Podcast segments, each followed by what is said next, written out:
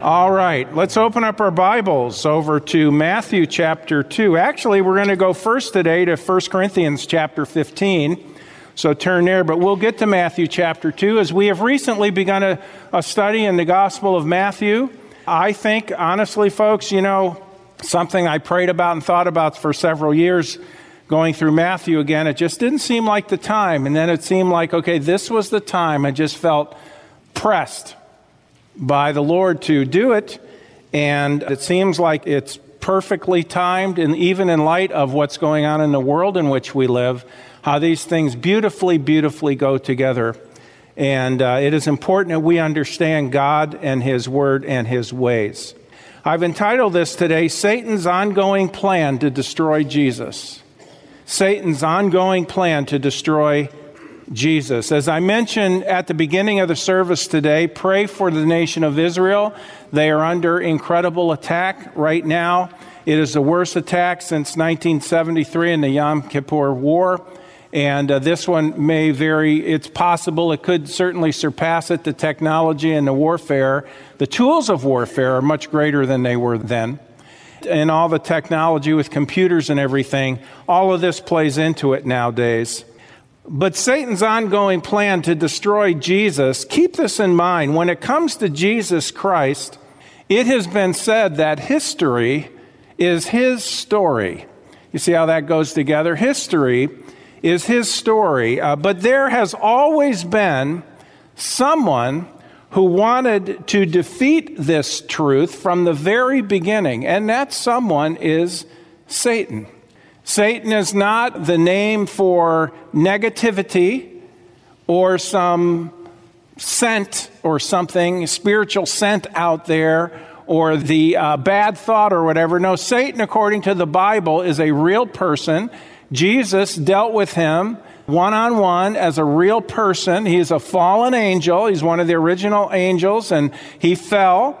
And so we know he is real. And so, what we want to do today is kind of look at how this works down through history and then see where we're at today and see how this all ties together because, in fact, it does. It does. What's going on in the Middle East as I speak today is part of the last day scenario according to the Bible. This is, these are not surprises not only to God, they're not surprises to us.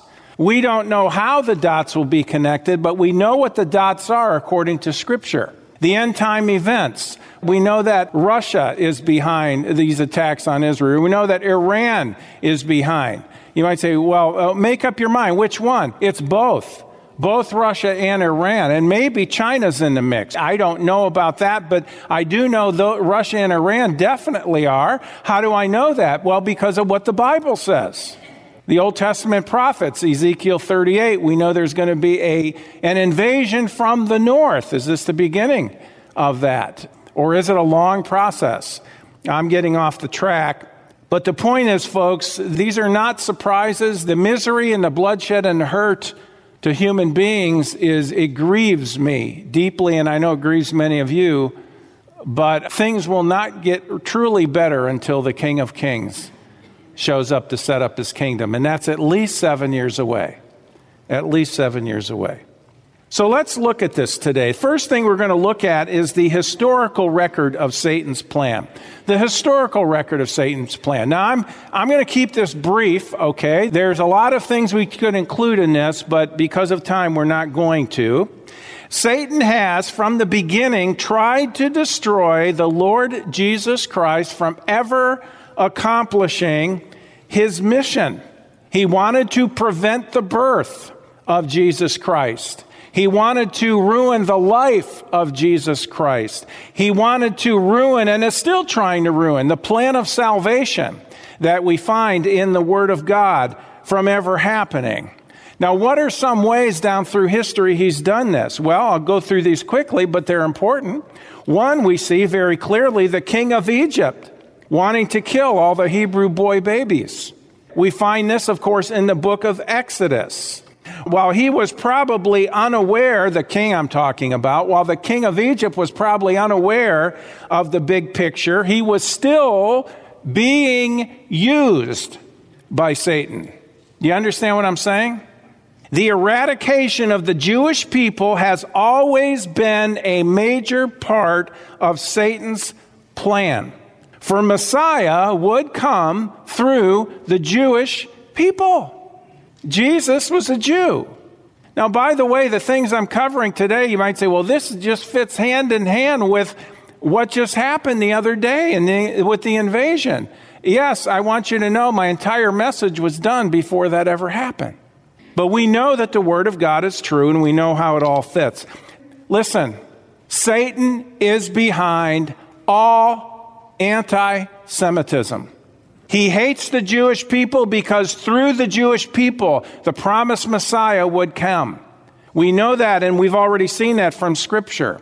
You look at the Holocaust that took place. What an absolute nightmare of an event in human history. Targeting who? Mainly the Jewish people.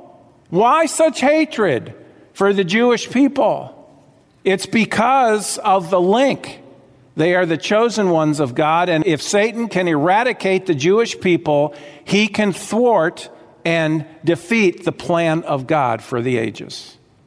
But he can't. He can't. We see another case of the historical record of Satan's plan. Another evidence of it of Haman in the book of Esther wanting to eradicate all the Jews. He wanted to completely rid the human race of the Jewish nation. And of course, God turned it around and it backfired. And, and Haman, uh, he was really hung up, okay, uh, by that fact. Let me give you another one Herod's decree, which we will cover today, to kill all the male babies Jewish, okay? Two years and younger. Now, we will cover this in Matthew 2 today, but this is also mentioned in the historical lesson about Israel and their coming king who would rule and reign according to it's talked about in Revelation chapter 12, verses 1 through 5. We see the history lesson how that the woman, we know that's Israel, would bear a child and the dragon was waiting for the child to be born to where he could devour him. But in God's plan, of course, that is not what was allowed to take place. Let me give you another one. Now, we haven't gotten there yet, but the temptation by Satan, the temptation of Jesus by Satan that we find in Matthew chapter 4, that was another one. Tempting him, tempting him. If you'll just bow down, if you'll worship me, I'll give you all these things. Well, Satan, I got news for you. He's going to get all the nations anyway. And he wasn't going to bow down. How about this one? How about the many times when Satan was working even through the disciples? You might say, What? What are you referring to, Pastor? Do you remember in Matthew chapter 16 when Jesus said to Peter, by the way, what a way to talk to the first pope, right? I'm just kidding. What did he say? Get thee behind me, Satan. Jesus knew who was behind what Peter was saying. Satan is alive and well. He's defeated, but he is active today. Then we see also, we see the work of Satan. Now, I know there's two sides of this, but we see the evidence of Satan working in the death of Jesus Christ. You might say, wait a minute, Pastor. Jesus had to die. Yes, he did. Yes, he did. But it's interesting in Genesis chapter 3, in verse 15, it gave the prophecy that Satan would bruise his heel, but this one who would come, the seed, the promised seed, would bruise his head, which would be a mortal wound to Satan. And of course, that's what will take place. For Satan, it was a temporary victory that in reality led to his ultimate and eternal defeat through the resurrection of Jesus Christ. You might say, well, didn't Jesus have to go to the cross? Yes, he did. But folks, if you look at the gospel record, now listen, Jesus had to die on the cross and pay for sins. Do we get that? But it didn't have to be done with such hatred and savagery and evil as it was. That was Satan. That was Satan. Okay, if I can't stop you from going to the cross, I'm going to make it the worst torture that there's been in human history. And yet, he's dead. Okay. Wait a second. No, don't wait a second. Wait three days. I got news for you, bud. You're dead meat. Look with me to 1 Corinthians chapter 15. It says in verse 20, But now is Christ risen from the dead. This is what validates Christianity. This is what it's about. How do we know we have the one true faith? Because of the resurrection of Jesus Christ. He is not here, the angel said. He is risen. Come see the place where the Lord lay. Examine it. 1 Corinthians 15 20. But now is Christ risen from the dead and become the firstfruits of them that slept? For since by man, Adam, came death, by man, Jesus, came also the resurrection of the dead. For as in Adam all die, even so in Christ shall all be made alive. Oh, he took pleasure, I believe, in the death of Christ, but he was completely defeated when the resurrection took place. And so we see these evidences, and there, there's more, but we see these evidences of Satan working down through the ages, trying to bring his plan about. And of course, he is a defeated foe today. You might say, well, if he's defeated, why does he keep trying? Well, we could spend hours talking about this. I think at the root of it all is this pride. Pride is blinding. People who are proud cannot see their sin. Did you know that? I think we all know that. People who are proud, or individuals who are proud, cannot see their sin. It takes humility. Satan will never be humble. He'll be humbled, but he won't be humble. Which leads us to our second point the defeat of Satan's plan. Now turn with me over to Matthew chapter 2. This is our text, and this is where we'll pick up today. Matthew chapter 2. In Matthew 2, verses 12 through 23, we see that it is futile to fight against God's plan.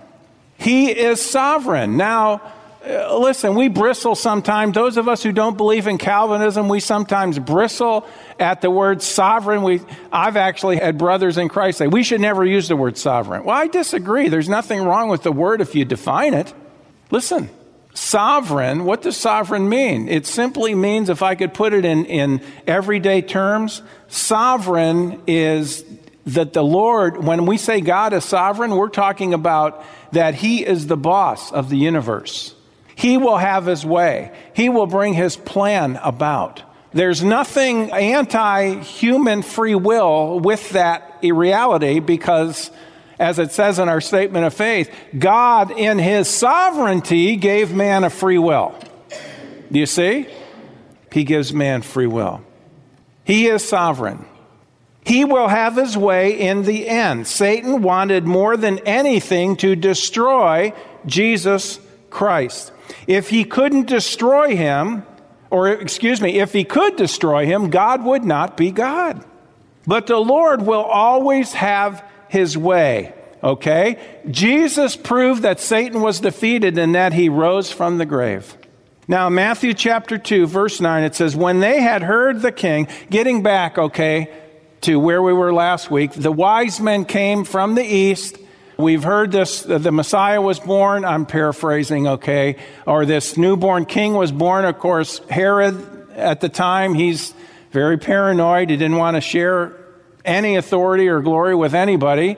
So he says, okay, what I want you to do is I want you to, uh, to go south, find out all about him, then report back to me so I can go worship him. yeah, with a sword in your hand. When they had heard the king, they departed, and lo, the star which they saw in the east, by the way, and the star guided them west, went before them till it came and stood over where the young child was. Notice, young child. When they saw the star, they rejoiced with exceeding great joy. And when they were come into the house, not the stable, not the barn, not the trough, not the cave, and when they were come into the house, they saw the young child with Mary, his mother, and fell down and worshiped him. When they had opened their treasures, they presented unto him gifts, gold, frankincense, and myrrh. And being warned of God in a dream that they should not return to Herod, they departed into their own country another way. Now, those verses I just covered, if you want more detailed explanation, listen to last week's message. Verse 12 there is where we pick up. See, the Lord will have his way and no one can stop him. Herod said, I want you to go down. I want you to report back to me. They went down. Now, whether they were planning to report back, I don't know. But they were told, they were warned of God in a dream that they should not return to Herod, but they departed into their own country another way. Why? Because that's what God wanted. God was protecting. The Lord will have his way and no one can stop him. He directly intervened with these men, and as we will see, he directly intervened with Joseph. Verse 13. And when they were departed, behold, the angel of the Lord appeared to Joseph in a dream, saying, Arise, take the young child and his mother, and flee into Egypt, and be thou there until I bring thee word, for Herod will seek the young child to worship him. No, to destroy him. So, what do we see? Well, I know I've already mentioned it, but Herod was a tool in the hands of Satan. This should be a chilling thought for any human being. Not only does Satan use lost people, but can I also tell you this, folks? I've been a pastor for many years. Satan not only uses lost people, he also manipulates believers to hinder the work of God. It's amazing. And many times the believers can't even see what's going on. But if you understand how Satan works, it can become very obvious. Again, this should be a chilling thought for any human being. Satan uses believers to bring chaos to local churches. Satan uses believers to create rifts between people, to bring bitterness and hatred toward, I'm talking about Christians, to divide. Satan uses all kinds of things to defeat individual believers and bring all kinds of addictions and problems and bondages and wrong ideas into the head. What? To do what? To keep us from accomplishing his goal, God's goal in our lives. Let me ask you a question this morning if you're a Christian. What's your ministry? What are you doing to fulfill the Great Commission? What are you doing to help that come about? Do you just exist as a Christian? I'm glad you're here today, but is your Christianity nothing more than showing up in church? If that's all it is, you're not in the will of God as He would want you to be in His will. And Satan is manipulating you. Verse 14. When he arose, when Joseph arose, he took the young child and his mother by night and departed into Egypt, and was there until the death of Herod, that it might be fulfilled which was spoken of the Lord by the prophet, saying, Out of Egypt have I called my son. Now, this is a quote from Hosea, the Old Testament prophet, chapter 11, verse 1, where it says, And when, when Israel was a child, then I loved him and called my son out of Egypt. This refers, of course, primarily to the nation of Israel being called out of bondage in Egypt, but it also has a double meaning. It's a prophetic meaning referring to Jesus. And by the way, you see that a lot in the prophets, the Old Testament prophets. Double meanings. Double meanings. Verse 16. Then Herod, when he saw that he was mocked of the wise men, was exceeding wroth. He was really fuming and sent forth and slew all the children that were in Bethlehem, in all the coasts thereof, from two years old and under, according to the time which he had diligently inquired of the wise men. You might say, did he, did he, did he slay? Did he slaughter? Did he murder?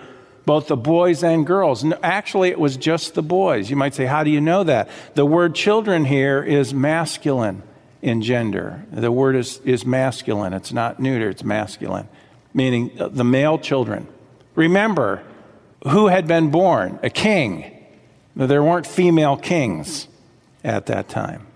The fact that Herod wanted to kill all the male children two years and younger tells me that the meeting with the wise men probably came between the time Jesus, now listen carefully, between, between the time Jesus was one and two years old. one and two years old. You might say, how do you come up with that? Well, one thing we have already established was that the wise men probably did not know the shepherds because the shepherds came to see the newborn baby in the manger, right? Well, they didn't stay there until the baby was two years old. No, they had sheep to attend to. And then the wise men, when they found out about the birth, they traveled a long distance. Many believe it was from Babylon, which is in Iraq. They traveled a long distance across, going west into Israel. And so this takes time. It gave the wise men time to travel from the east, meet with Herod, go to Bethlehem. Remember, they were not on super coach buses, they were on camels. Gave them time to travel from the east, meet with Herod, go to Bethlehem, worship Jesus, leave, and go home and then give time for Herod to realize that he had been ignored, or in a sense, duped. So time had passed. And this is why Herod killed all the male babies two years old and down, just to be sure that he got it done. Verse 17. Then was fulfilled that which was spoken by Jeremy or Jeremiah the prophet, saying, In Ramah, was there a voice heard, lamentation and weeping, great mourning. Rachel weeping for her children and would not be comforted because they are not. Jeremiah chapter 31, verse 15. This verse in verse 18 is a quote from Jeremiah, again, major Old Testament prophet where he says this Thus saith the Lord, a voice was heard in Ramah, lamentation and bitter weeping, Rahel, which is another spelling for Rachel, weeping for her children, refused to be comforted for her children because they were not. They're dead. They're dead. Verse 19. But when Herod was dead, when Herod was dead, behold, an angel of the Lord appeared in a dream to Joseph in Egypt. So Joseph and Mary were in Egypt with Jesus for a period of time, saying, Arise, take the young child and his mother, and go into the land of Israel, for they are dead which sought the young child's life. And he arose and took the young child and his mother and came into the land of Israel. But when he heard that Archelaus, did reign in Judea in the room or in the place of his father Herod, he was afraid to go thither. Well, wait a minute. Herod's son is ruling now. Notwithstanding being warned of God in a dream, God is sovereign. He's going to have his way. He turned aside into the parts of Galilee, and he came and dwelt in a city called Nazareth that it might be fulfilled, which was spoken by the prophets, he shall be called a Nazarene. Now, there's a lot of debate on this idea of Nazarene, Nazarite, and all of that. One commentary says, but perhaps Matthew, led by the Spirit, saw a spiritual connection between the name Nazarene and the Hebrew word, which is what Jeremiah was written in, Netzer, which means a branch or a shoot. Okay, and uh, then they'll refer back to several Old Testament verses, one of which is Jeremiah 23 5, where it says, Behold, the days come, saith the Lord, that I will raise unto David a righteous branch, Netzer, and a king shall reign and prosper and shall execute judgment and justice in the earth. Now, that's a possibility. I don't discount it. The truth of it is, we don't know for sure if this links back to that or not, because the truth of it is this it can simply mean that he was from Nazareth. And we know that that was many times how people referred to Jesus in the gospel, right? Jesus of who? From who? From where? Nazareth. Jesus of Nazareth. So it could simply mean that. Link back prophetically to the word branch, it's possible. Okay, I'm not saying that's not it, but I'm just saying it could be very simple. Just simply that he was, he shall be called a Nazarene, meaning he's from Nazareth. Okay? Which leads us to our third point today, and it is this the ongoing strategy of Satan's plan. The ongoing strategy of Satan's plan. While he has been forever declared a defeated foe, and he will suffer forever because of his rebellion. Now, understand that.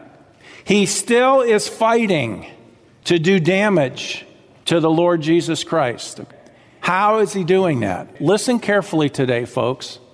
He is doing that by hiding the truth of the gospel from the lost. The gospel is all about Jesus Christ.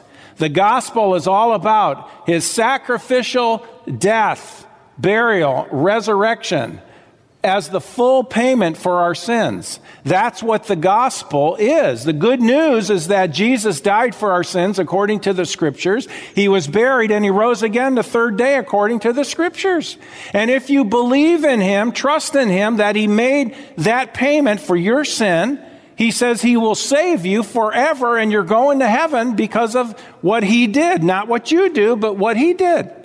Satan doesn't want people to know that. Satan doesn't want people to understand the simplicity, as the Bible says, of the gospel. He wants them to think it's complicated. He wants them to think that you've got to toil and sweat and work and stop this and start that and do all these things. All of those things are tools of Satan to blind people to the truth of the gospel. Because the gospel brings glory to Jesus Christ because he is the Savior. And Satan doesn't want people to know that. He still wants people, blinded by their pride, to think that they can earn their way to heaven by good deeds of one kind or another. Turn with me to 2 Corinthians chapter 4. 2 Corinthians chapter 4. Satan is not going to go up to a person and say this You want to go to heaven? Take drugs, rape, murder, and steal, be a serial killer, torture people, be addicted, whatever else evil you can think of. And do those things and be faithful and sincere in those, and God will let you into heaven. No one would believe that. No, how does Satan, he's a, remember, he's a deceiver. And he's the master deceiver. That means he knows how to do it better than anyone else. And folks, the primary way he is deceiving people today, yes, he wants to destroy homes. Yes, he wants people to be abusive. Yes, he wants them on drugs and do all kinds of evil things. Yeah, that's there. But it's more than that. He wants to give people a heavenly way to go to hell. That fools people. That will fake people out. That will deceive them. 2 Corinthians 4 3. But if our gospel be hid, the good news of who? Jesus Christ. Satan doesn't want people to bring glory to him, to be saved by him. But if our gospel be hid, it is hid to them that are lost, in whom the God of this world, notice little g, it's referring to Satan, in whom the God of this world hath blinded the minds of them which, which do what? Believe not. The condition for us being saved through the gospel is that we simply believe in the Lord Jesus Christ and we are saved. You notice he's blinding the minds of them which believe not. Lest the light of the glorious gospel of Christ, notice it's the gospel of Christ, the one he wants to defeat, who is the image of God, should shine unto them. Remember, Satan wanted to be God. And by the way, he still does. The Old Testament, I will be like the Most High. I want to be worshiped. He even said it to Jesus Worship me, I'll give you all the kingdoms of the world. Can you imagine? Remember, the entire story and purpose of Jesus coming to earth was to pay for our sins so that we can have eternal life and be reconciled back to God. The Bible says the Father sent the Son to be the Savior of the world. That's why the Father sent Jesus. He didn't send him simply to be a good example for us or to give us something interesting to read in a book. No, He sent him to be the Savior. And Satan has fought that and continues to fight people being saved today. Satan does not want Jesus to get the glory. He does not want people to know that Jesus will save them forever from hell. He wants the glory for himself.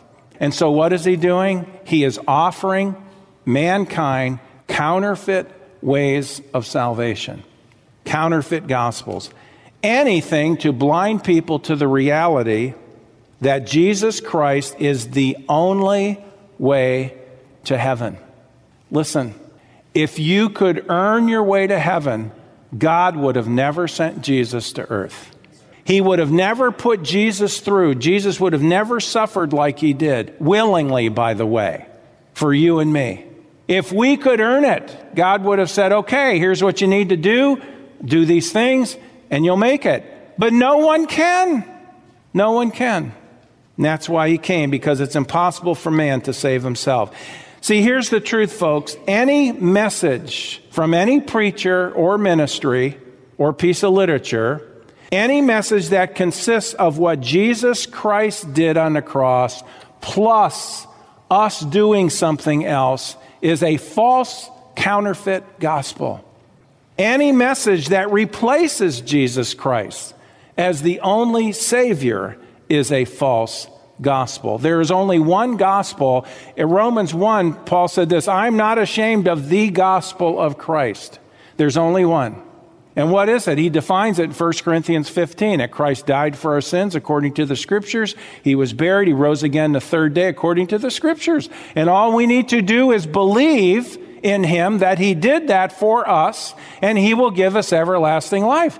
Wait, people, you hear it today. You'll hear it on Christian radio day after day, minute after minute, year after year. Oh no, there's more to getting to heaven than just believing in Christ as your Savior. What is it? My sins. He paid for all my sins. What else do I have to do? Jesus did it for me. And he proved it was done by coming back from the dead. What do you mean there's other things for me to do? No, you have to turn from all your sins. That's a lie. No one has ever turned from all their sins. Did you know that? No one has. You'll hear preachers say it. You have to turn from all your sins. Ask them. Be nice. But ask them, Pastor, have you turned from all your sins? And then they'll probably say something like this Well, no, but I'm trying. Up, oh, that's a flag. Trying means you're trying to work. You're not saved by working, you're saved by believing in Christ as your Savior. Now, folks, I think it's good once we're saved that we, by the grace of God and the power of the Holy Spirit, live godly lives, pure lives. That, yes, yes, God wants us to live pure lives and be godly and holy in the way we live. But if you're trusting in that to gain entrance to heaven, you're trusting in something besides the only one who can save you. And you're believing a false gospel. Again, we believe in being godly around here. You know that with all the different ministries we have that have to do with bringing people a Christian maturity and godliness. We've got all kinds of ministries. But those have as their foundation the way you're saved is by grace alone, through faith alone, in Jesus Christ alone. He's the Savior. Any message that replaces Jesus as the only Savior is a false gospel. It's Jesus alone, it's not Jesus plus anything. All he's asking us to do is believe in him that all of our sins have been paid for. Let me show you this today. I love to explain it this way. You know, I had somebody, it was an encouragement to me. I don't know if I told the person this or not. It came up to me one week. I'm not sure which one it is because weeks go by like days, right? Scary that even to kids, time is going by quickly. To me, it was like when I was a kid, it was like, it's only Monday. Oh, it's Tuesday. Christmas is a, it's a month away. A month? Oh, no, it's never going to get here. Now, to me, somebody says, oh, this is a month away. Oh, okay, I'll go home, go to bed, get up, and the month will be here. You know, it's kind of that way. What happened in between? I don't know, but I'm still here. All right. look, look up here. Are you sure you're going to heaven when you die? Can I explain to you how you can be sure? This is the good news. This is the gospel. Let's pretend that this is you and me. And we're going to let my wallet represent our sin, all the things we do wrong. We all do things wrong. God loves us. God hates our sin. He loves us. How do I know that? Because He sent His Son to save us. If He didn't love us, He wouldn't have done it. God loves us. He hates our sin. By the way, the man said this Don't ever stop doing this. That's what he said. Don't ever stop doing it. I said, I'm not. Not until the Lord takes me home. God loves us. He hates our sin. See, sin separates us from God. You can't go to heaven with any sin. You might say, well, I think eh, I'm, I'm a good person. Are you a sinner? Yeah, you're disqualified. The Revelation says, There shall in no way enter into it heaven anything that defiles. That means sins. Have you ever sinned? Yes. Well, then you can't get in. God says we've sinned and our sin must be paid for. It's the only payment is death, not good works. Death. We'd have to die physically and spend forever separated from God. God says, I don't want that for you. Now, Satan comes along and says, Oh, well, it's, it's good what Jesus did on the cross, but you got to do your part too. I mean, you know, don't you go believing in this greasy grace stuff. Believe people actually say that, greasy grace? Makes me want to throw up. How are we going to get rid of this sin? Not by good works, because the Bible says, not by works of righteousness which we have done but according to his mercy, he saved us. There's nothing we can do to save ourselves. That's why Jesus came. This hand representing God in the flesh, the sinless Son of God, the Passover lamb. John the Baptist said, Behold the Lamb of God who takes away the sins of the world. Yep, he got it. By the way, next week we'll be talking about him. Because there's nothing we could do to save ourselves, God entered the human race and he went to the cross, God in the flesh, Jesus, and he took that sin of ours upon himself. And when he died on the cross, he paid for every sin that's ever been done or ever will be done. He paid for it all, paid for your sins, paid for mine. He was buried and he rose from the grave.